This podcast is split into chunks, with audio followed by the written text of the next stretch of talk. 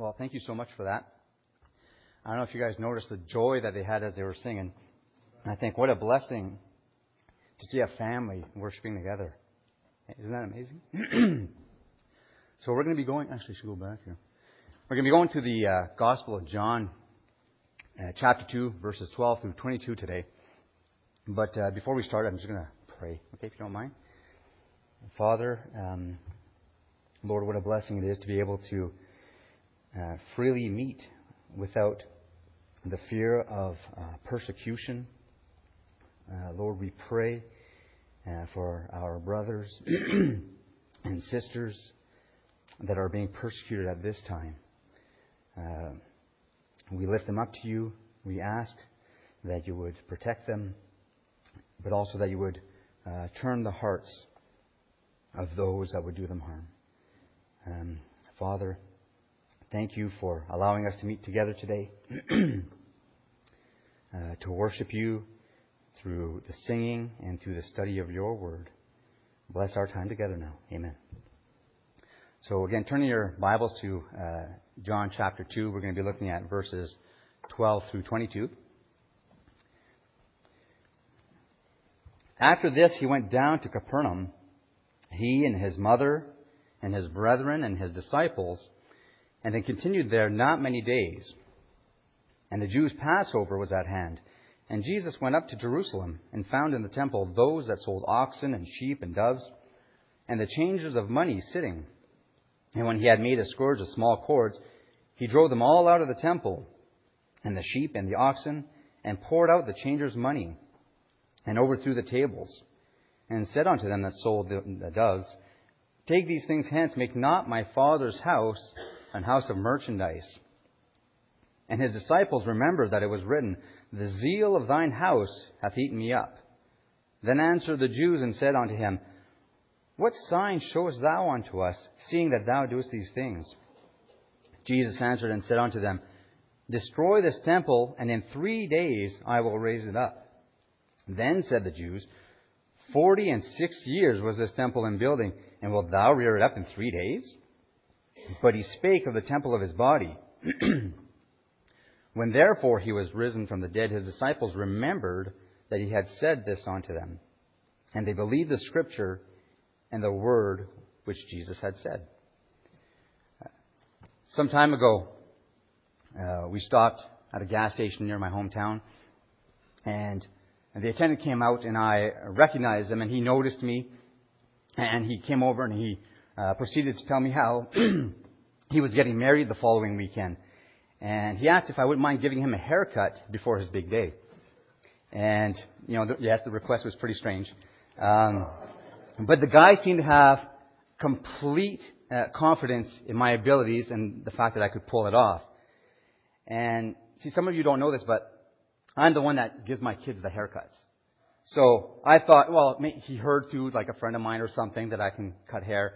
And I'm thinking this guy's cheap and he wants to save a couple of bucks before his big day. So I figured, you know what, I'll save him a couple of bucks and I'll help him out. So as I'm pumping the gas into my car, this guy has his arm around me and I'm thinking to myself, I just use clippers. I don't, I hope he's not expecting something fancy with scissors because I don't know anything about scissors. I'm a clippers kind of guy. And, uh, you know, if he's looking for something else, uh, it's not going to happen. So then I say, uh, so do you want me to come over to your place to do this? He goes, well, actually, I was thinking, you know, maybe I could stop by your shop. So I guess I must have had this strange look on my face because he goes, aren't you such and such the barber? And I'm like, uh, no, I'm not that barber, you know. So needless to say, we realized the error. And uh thankfully, no hair was harmed before the, the big day of his wedding. Um But, you know, he really, really thought he knew me. I mean, I saw it in his face. The guy was looking at me. He knew who I was. So much so that he was willing to let me take clippers to his head before his wedding. You know, the people we just wrote about or read about at the temple here, they had obviously mistaken Jesus for someone else. Let's look at what's going on first. Verse twelve. After this, he went down to Capernaum, he and his mother and his brethren and his disciples, and they continued there not many days. and the Jews' Passover was at hand. And Jesus went up to Jerusalem. So after the wedding at Cana, Jesus travels to, uh, to Capernaum, and then he goes south to Jerusalem, which is about one hundred sixty kilometers away. And he does this in order to go and celebrate the Passover. Now, if you remember, the Passover itself was instituted about three thousand years ago, so about one thousand years before uh, Jesus was here, in Egypt, when God said that he would kill the firstborn of everyone unless they took the blood of a lamb and they struck the uh, doorposts and the lintel of the door, signifying that their faith was in the God of Israel. And they believed him at his word, at what he said, that he would uh, save them from the penalty of death. If they didn't believe him, they wouldn't have done that. But if they did believe him, they applied the blood. And if they did this, death would pass over them. Hence the word Passover. Afterwards, the Passover was celebrated as a remembrance, but it was also celebrated looking forward to the day when the Messiah would come. So it was not only a retelling, but it was a foretelling. Remember how in the Bible, uh, leaven is a picture of sin. Every time you come across leaven in the Bible, it's a picture of the sinfulness of man. So before the Passover festival would begin, they would actually go around the house, removing all the leaven in the house. Uh, and the, they would do this on the evening before the Passover. So they would, they would go and discard it. They would put it outside and actually burn it in fire. And since it was evening, they didn't have hydro, they would go out with their little oil lamps, looking uh, in the dark. They would use their oil lamp looking for leaven. And it's just astounding to me how Jesus is that light. You know, like we need that light to find our way in the darkness, Jesus helps us find our way. And as the lamp exposes leaven that was hidden away in, in the dark, the light of Jesus, it'll expose sin. Even sin that we've long forgotten or that we're trying to hide. It's not very well hidden in the eyes of God. Malachi three one says, "Behold, I will send my messenger, and he shall prepare the way before me. And the Lord whom ye seek shall suddenly come to his temple, even the messenger of the covenant whom ye delight in. Behold, he shall come, saith the Lord of hosts. But who may abide the day of his coming? And who shall stand with when he appeareth? For he is like a refiner's fire, and like fuller's soap. And he shall sit as a refiner and purifier of silver.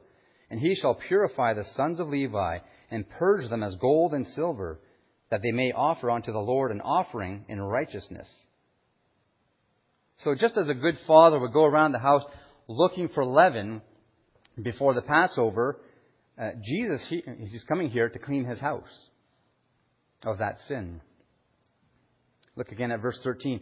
"And the Jews' Passover was at hand, and Jesus went up to Jerusalem and found in the temple those that sold oxen and sheep and doves and the changers of money sitting. And when he had made a scourge of small cords, he drove them all out of the temple, and the sheep and the oxen, and poured out the changers' money, and overthrew the tables, and said unto them that sold doves, Take these things hence, make not my Father's house an house of merchandise.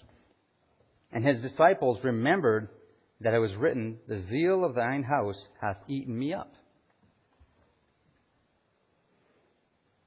So here we have the infamous scene where Jesus loses his mind and he goes Indiana Jones style, whipping people, everything. But you know what? That's not the Jesus of the Bible.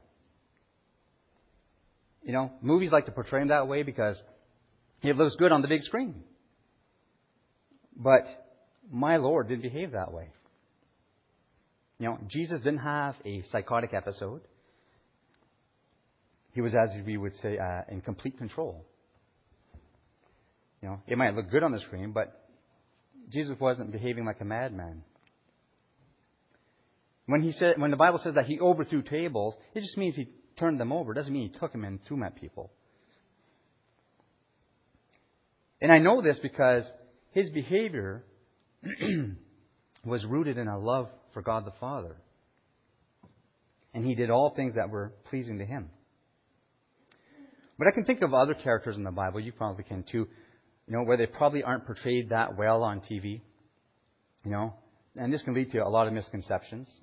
Think of uh, uh, Samson, for example. You know, he's often depicted as this muscle-bound hulk of a guy. Uh, but I don't think that was the case. Otherwise, Delilah wouldn't say, "Where do you get your strength, Samson?" She would know that it was some superpower that was not from him. She would know that it was something beyond him. Otherwise, she wouldn't fall for the trick of him saying, "Well, if you take a certain amount of strings and tie me, then that'll take my powers away." See, sometimes we like to take the glory away, glory away from God. Samson was probably just a regular guy. That's why they were blown away by what he can do. Another one is the Apostle John. He's usually depicted as this little soft-spoken weakling because he's always talking about love and how God just loves him so much. You know? But yet Jesus gave John and James the nickname Sons of Thunder. You don't call a little weakling Sons of Thunder. You call him Pee-wee. Okay? This was a rough and tumble guy. This is the kind of guy that wouldn't expect God to love him. Then we have Jesus himself. You've seen him on a lot of different movies. Why does he always look like a California surfer? You know, sometimes he's blonde hair, blue eyes. From what I remember, Jesus was a Jewish man living in the first century. And up to this point, he was a carpenter. He wasn't surfing. So we have these misconceptions. But we also have another one, the Pharisees. They're easy to point out, though. The Pharisees are usually the ones that never smile, that are always arguing and are always trying to kill people. That's the Pharisees. But in reality, they probably would have been considered pretty nice. You know, these guys gave to the poor. They gave to their local con- congregation. Uh, in fact, they gave so much, they even measured their spices and their herbs to make sure that they can give at least a tenth of that as an offering. These guys gave above and beyond. So from an outward appearance, they were fantastic. These are the kinds of people that would be outstanding church members. They would go to church, and they were the kind of people that would blend in with everyone else. And they can sing just as loud. They can uh, serve just as diligently. They can demonstrate good stewardship. They can run their homes very well. They're the kind of people that you would want on the church roster. You know, hey, I want these guys to be members in my church. But the problem is that they don't like the God of the Bible. The God that says, "For all have sinned and come short of the glory of God. There is none righteous, no, not one." The God that warns the fearful and unbelieving and the abominable and the murderers and whoremongers and sorcerers and idol- idolaters and all liars shall have their part in the lake which burneth with fire and brimstone. That God, the God that says, "The unrighteous shall not inherit the kingdom of God. Be not deceived, neither fornicators, nor idolaters, nor adulterers, nor effeminate, nor abusers of themselves with mankind, nor thieves, nor covetous, nor drunkards, nor revilers, nor extortioners shall inherit the kingdom of God." You know, when they read verses like this, uh, they don't want it to apply to themselves because they've already offered something to God. They've offered God a sacrifice. They they do work for God, so this doesn't apply to them. And besides that, they think that overall they're pretty good. But when they get confronted with the fact that they also deserve to go to hell in spite of the good that they do, they don't like that. Because they think that they're not as bad as other people. In fact, they measure themselves against other people. Tozer said it really well. He said, "A Pharisee is hard on others and easy on himself, but a spiritual man is easy on others and hard on himself." So see, when Jesus is addressing them, he's pointing out the heart behind the actions. He's not looking on the outside. He's looking at their heart. Remember, he pointed them out and he said they were like whited sepulchres, whited tombs. They were so nice on the outside. They're the most beautiful casket you can imagine. but inside they were full of dead men's bones. Their actions were not done out of a love for God. It was not done out of a love for uh, their neighbor. It was always about themselves.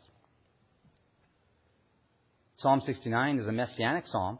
It's the one that uh, verse seventeen is referring to. And it speaks of how they actually don't like God. And they don't like uh, God the Son either. Psalm sixty-nine, seven through nine. Because for thy sake I have borne reproach. Shame hath covered my face. I am become a stranger unto my brethren, and an alien unto my mother's children. For the zeal of thine house hath eaten me up, and the reproaches of them that reproached thee are fallen upon me. So apparently we all have a heart problem. In fact, the Bible says the heart is deceitful above all things and desperately wicked. Who can know it? God can know it. I can't even know my own heart. It is that wicked. But you know what? Sometimes our motives are subtle. Even to ourselves. You know, I can be self-deceived by my own motives. Other times, I know exactly what I'm doing. And I'm just hoping that the people around me might not be aware of it. You know, but God knows. God knows everything. Psalm one thirty-nine says, O Lord, thou hast searched me and known me. Thou knowest my downsitting and mine up, uprising. Thou understandest my thought afar off. Thou compassest me, my path, and my lying down, and art acquainted with all my ways. For there is not a word in my tongue, but lo, O Lord, thou knowest it altogether.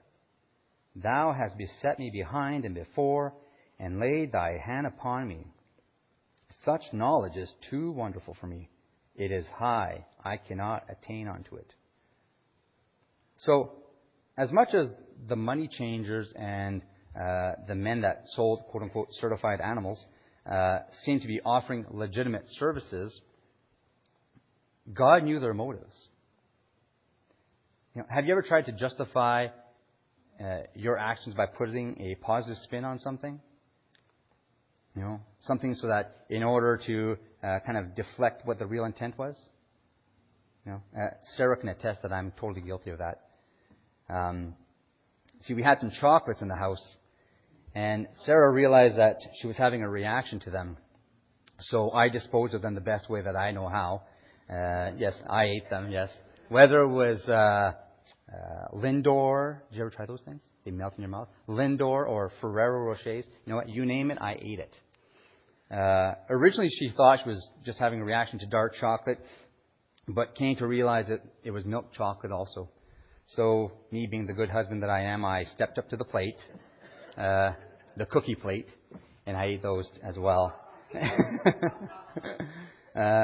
you know, I hope the others didn't realize just how self-serving the act was, but I mean, it was apparent. You know, I was wrong. It was very clear. And whether or not it was as obvious as me with the chocolate, uh, those people that were selling the animals and exchanging money, claiming that it had to do with a, a service to the people so that they can come and worship God, they were crooks. And God saw right through it. And this was a racket. It was. And many there was many people involved in this racket. And if it were possible, these guys, uh, if we could take them today, they'd probably be charged under the RICO Act.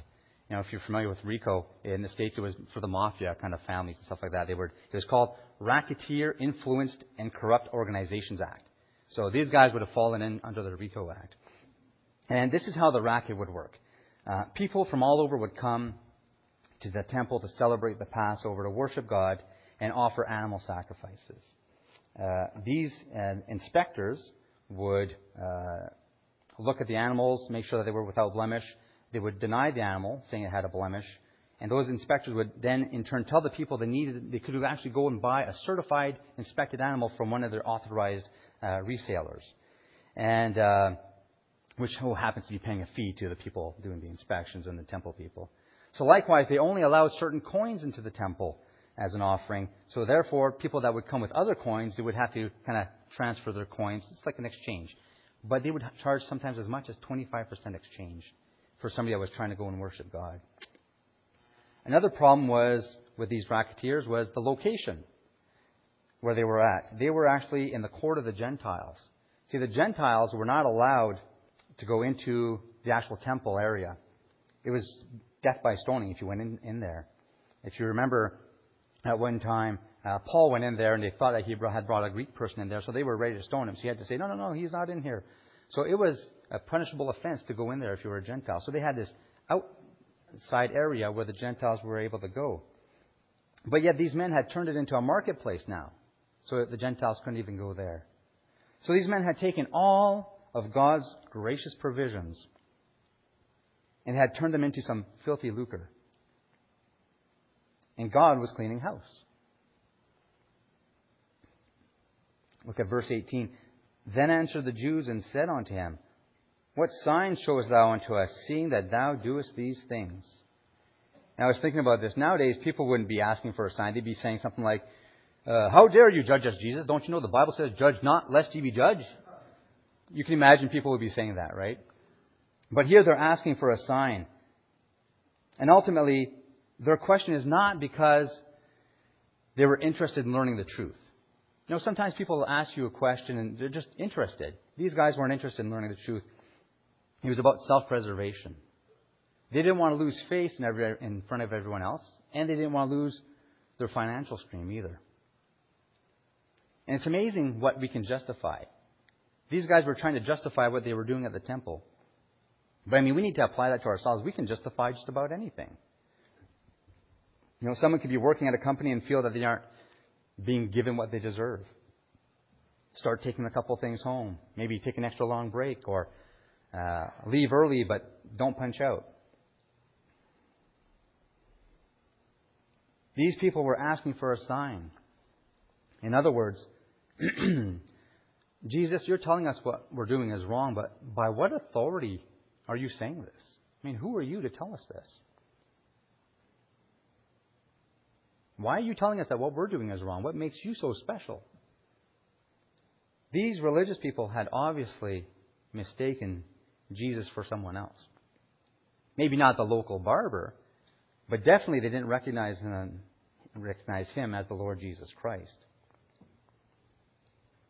The Bible says, "You will seek me and find me when you seek me with all your heart." So they obviously were not seeking God. See, that's not me casting judgment on them. That's just the evidence of what they're doing. They're not seeking God because they would have found Him.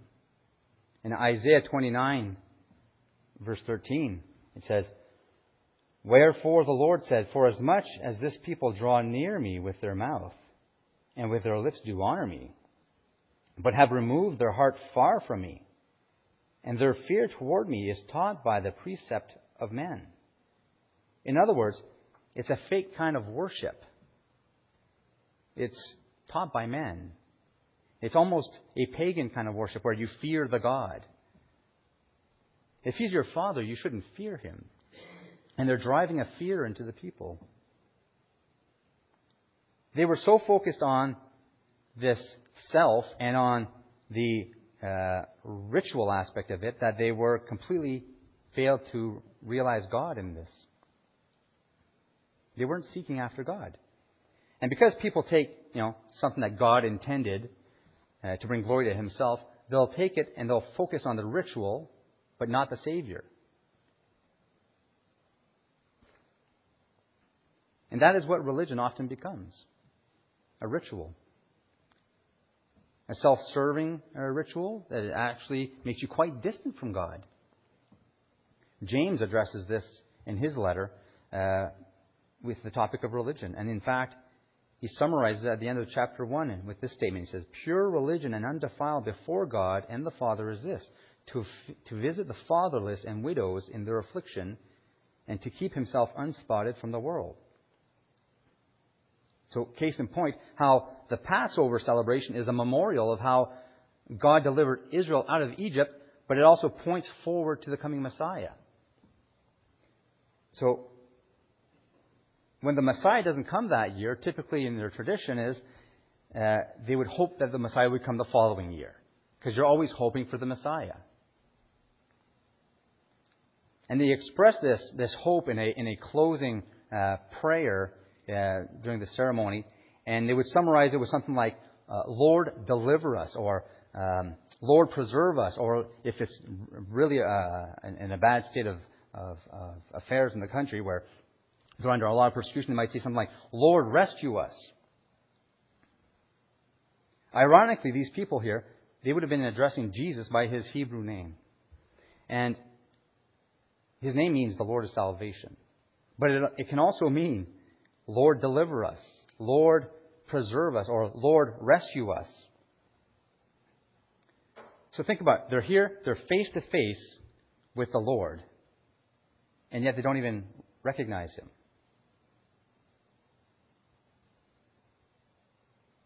I've had people say, and you probably had this too, where people say, you know what, I don't believe, but if God were to show up, I'd believe. No, they wouldn't. A skeptic will remain a skeptic unless they actually start looking for the truth. And where's the truth? Jesus said, I am the truth. Keep in mind, these were some of the most religious people around. Uh, they read the scriptures, and yet they denied him to his face. This just goes to show you that religion doesn't get you closer to God. Offering sacrifices doesn't get you closer to God. In Psalm fifty-one we read, "For thou desirest not sacrifice, else would I give it. Thou delightest not in burnt offering. The sacrifice of God are a broken spirit.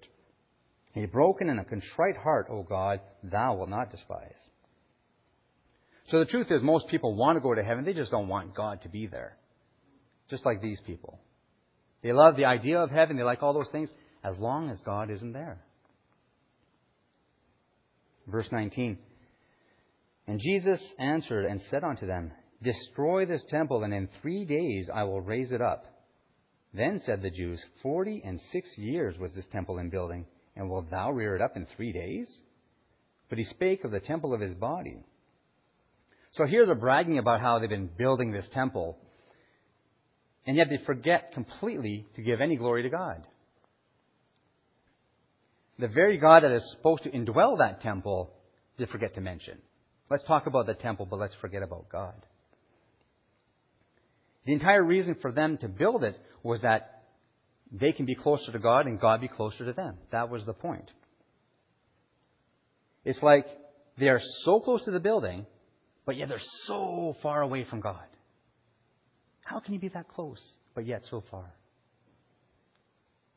Think of it this way. When you pray,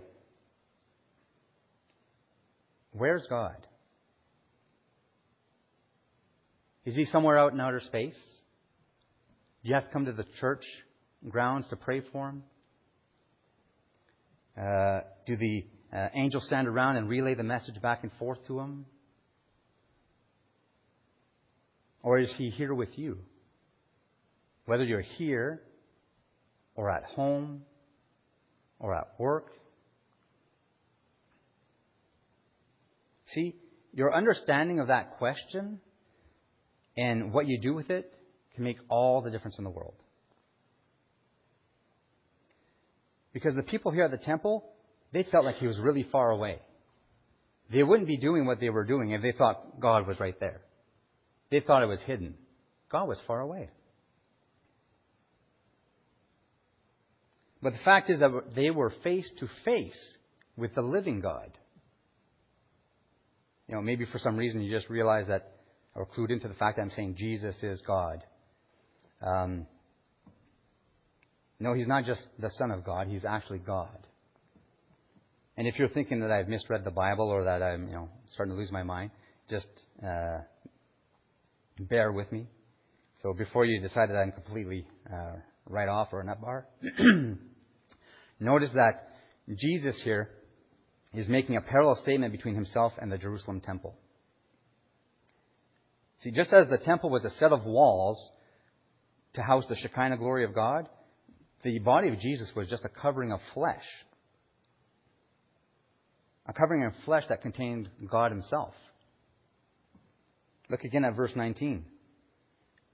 Jesus answered and said unto them, Destroy this temple, and in three days I will raise it up. Which brings me to my next point. Only God can raise the dead. Go ahead, say it. Oh, didn't the prophets raise the dead? Didn't the apostles raise the dead? You know, yes, I'm glad you asked. um, Elijah raised somebody from the dead. Elijah. Elisha also did it. In fact, his bones raised somebody from the dead, so I don't know who would get credit there. Um, Peter raised Dorcas. And Paul raised Eutychus. But every one of them, they were used by God to do the work. See, the power wasn't in them. The power was always in God. So they didn't have the power to raise people from the dead. He could have just as easily used someone else or no one else. But he used them so that people would know that God was with them. The hand of God was on these people. But they all had something else in common. They couldn't raise themselves from the dead.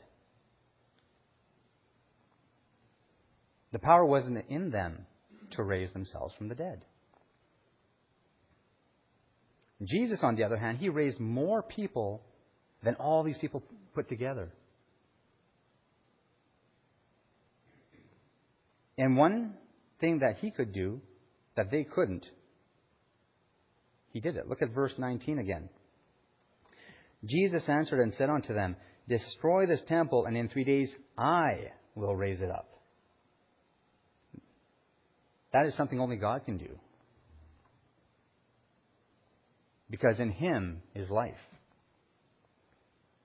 So finally, we're going to look at verse twenty-two.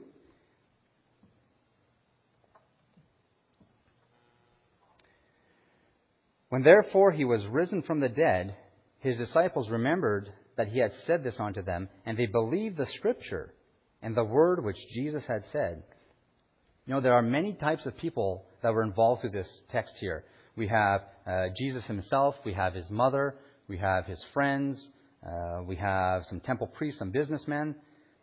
And as different as they all are, they all fall into two categories. You can only sort them into two categories in the end. Those that believed the Scripture and the words which Jesus said, and those that didn't. Those that repent and put their faith in Jesus, and those that don't. Which group would you fall into? The awkward question. Think about it, though. Which group would you fall into? Are you one hundred percent sure? one hundred percent without, not ninety-nine percent and one percent doubt. I'm talking one hundred percent sure that you're going to heaven when you die.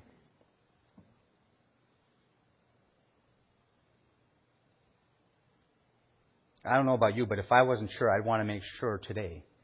Because if you're not sure, you don't want to hesitate. You want to make sure that you know this. The Bible tells us exactly what we need to do if we want to have eternal life. You can have it. And the Bible tells you what you need to do. It says we need to repent and believe. So that means you turn away from your sinful ways. And we stop trying to earn our own way to heaven. We have to stop thinking that we deserve to go to heaven. And we actually have to realize that every time we sin, we've sinned against God Himself. And He said the wages of sin is death.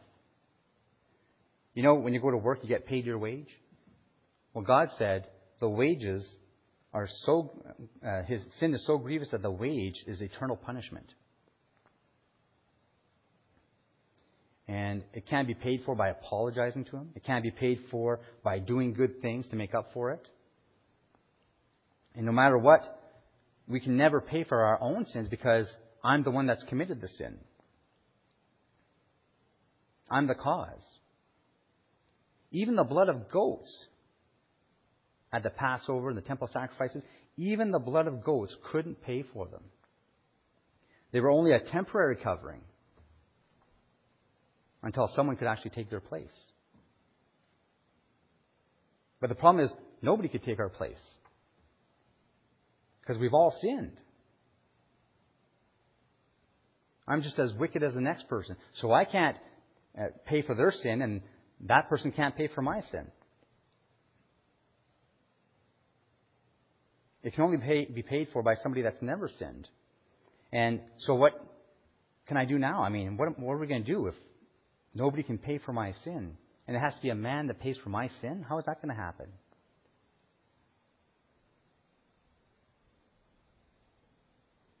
How can a man pay for the sin of another man if all have sinned and come short of the glory of God?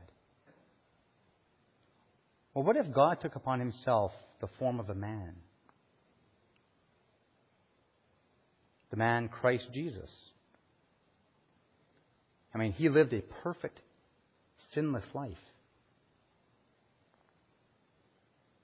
He was perfect in thought, in word, in deed, with everything.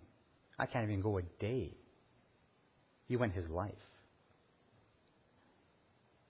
So we broke God's law, but yet the Bible says he's not willing that any should perish.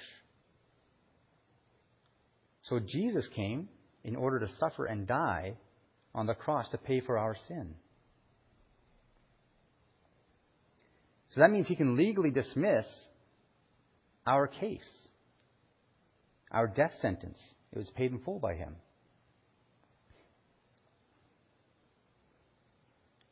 Listen to John three sixteen. For God so loved the world that he gave his only begotten Son, that whoever believes in him should not perish, but have everlasting life. Or you can say, for God so loved me that he gave his only begotten Son, that if I believe in him, I will not perish, but have everlasting life. Remember John? He's not the weak little guy. He's a big guy. He's thinking, God loved me. After Jesus was crucified, he rose from the dead and defeated death once and for all. And so what does that mean? Well, that means that it proves that he had the authority over life and death. So what you need to do is turn from your sin and trust in Jesus alone to save you, because he has the authority over life and death. Finally, remember how God commanded the Israelites uh, to take that blood of the lamb, to strike the doorposts and the lintel, and if they did that, death would pass over them. That was a picture of the cross and what Jesus did for you. Jesus was that perfect, sinless lamb. Jesus, his blood was poured out for our sin, for my sin, for your sin, so that death could pass over us. And because of that, God can grant you the gift of everlasting life. So it's not what I did. It's not because I'm a nice guy being nice to God. Man, I'm wicked. But God loved me anyway. So think of that. If you've never done that, you really need to think of that today. So I'm just going to close off in prayer. And you guys sing another song? And then the, the group will come up and sing another song. Father, we thank you uh, for your word. Thank you for uh, loving us. Thank you for your free gift of salvation. Lord, we uh, ask that you help us to apply your word to our hearts and our minds. And we pray this in Jesus' name. Amen.